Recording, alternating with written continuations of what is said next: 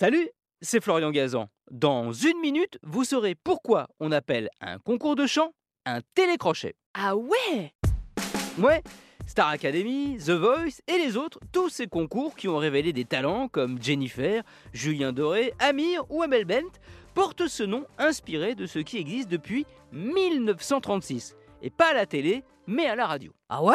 Ouais, ça se passait sur Radio Cité, ça s'appelait le crochet radiophonique. Plus tard, animé par l'un des premiers animateurs vedettes du poste, Zapimax. Ça cartonnait à l'époque, sans doute un peu à cause du concept. En effet, les candidats malheureux étaient symboliquement, grâce à un effet sonore, pendus à un crochet, une sorte de peine de mort artistique. Mais cette idée cruelle, les créateurs l'avaient empruntée à un cabaret. Ah ouais? Ouais, un cabaret qui se trouvait à l'endroit où est aujourd'hui la salle parisienne de la Cigale. On y présentait sur scène des artistes de tout genre, un peu comme dans La France a un incroyable talent.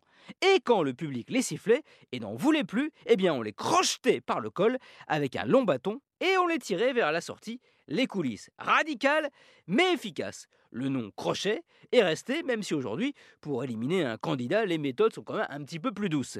Quoique, puisque finalement, on demande au public de faire un crochet par son smartphone pour envoyer un SMS. Merci d'avoir écouté cet épisode de Ah ouais, c'était un peu un podcast crochet finalement. Retrouvez tous les épisodes sur l'application RTL et sur toutes les plateformes partenaires. N'hésitez pas à nous mettre plein d'étoiles et à vous abonner. A très vite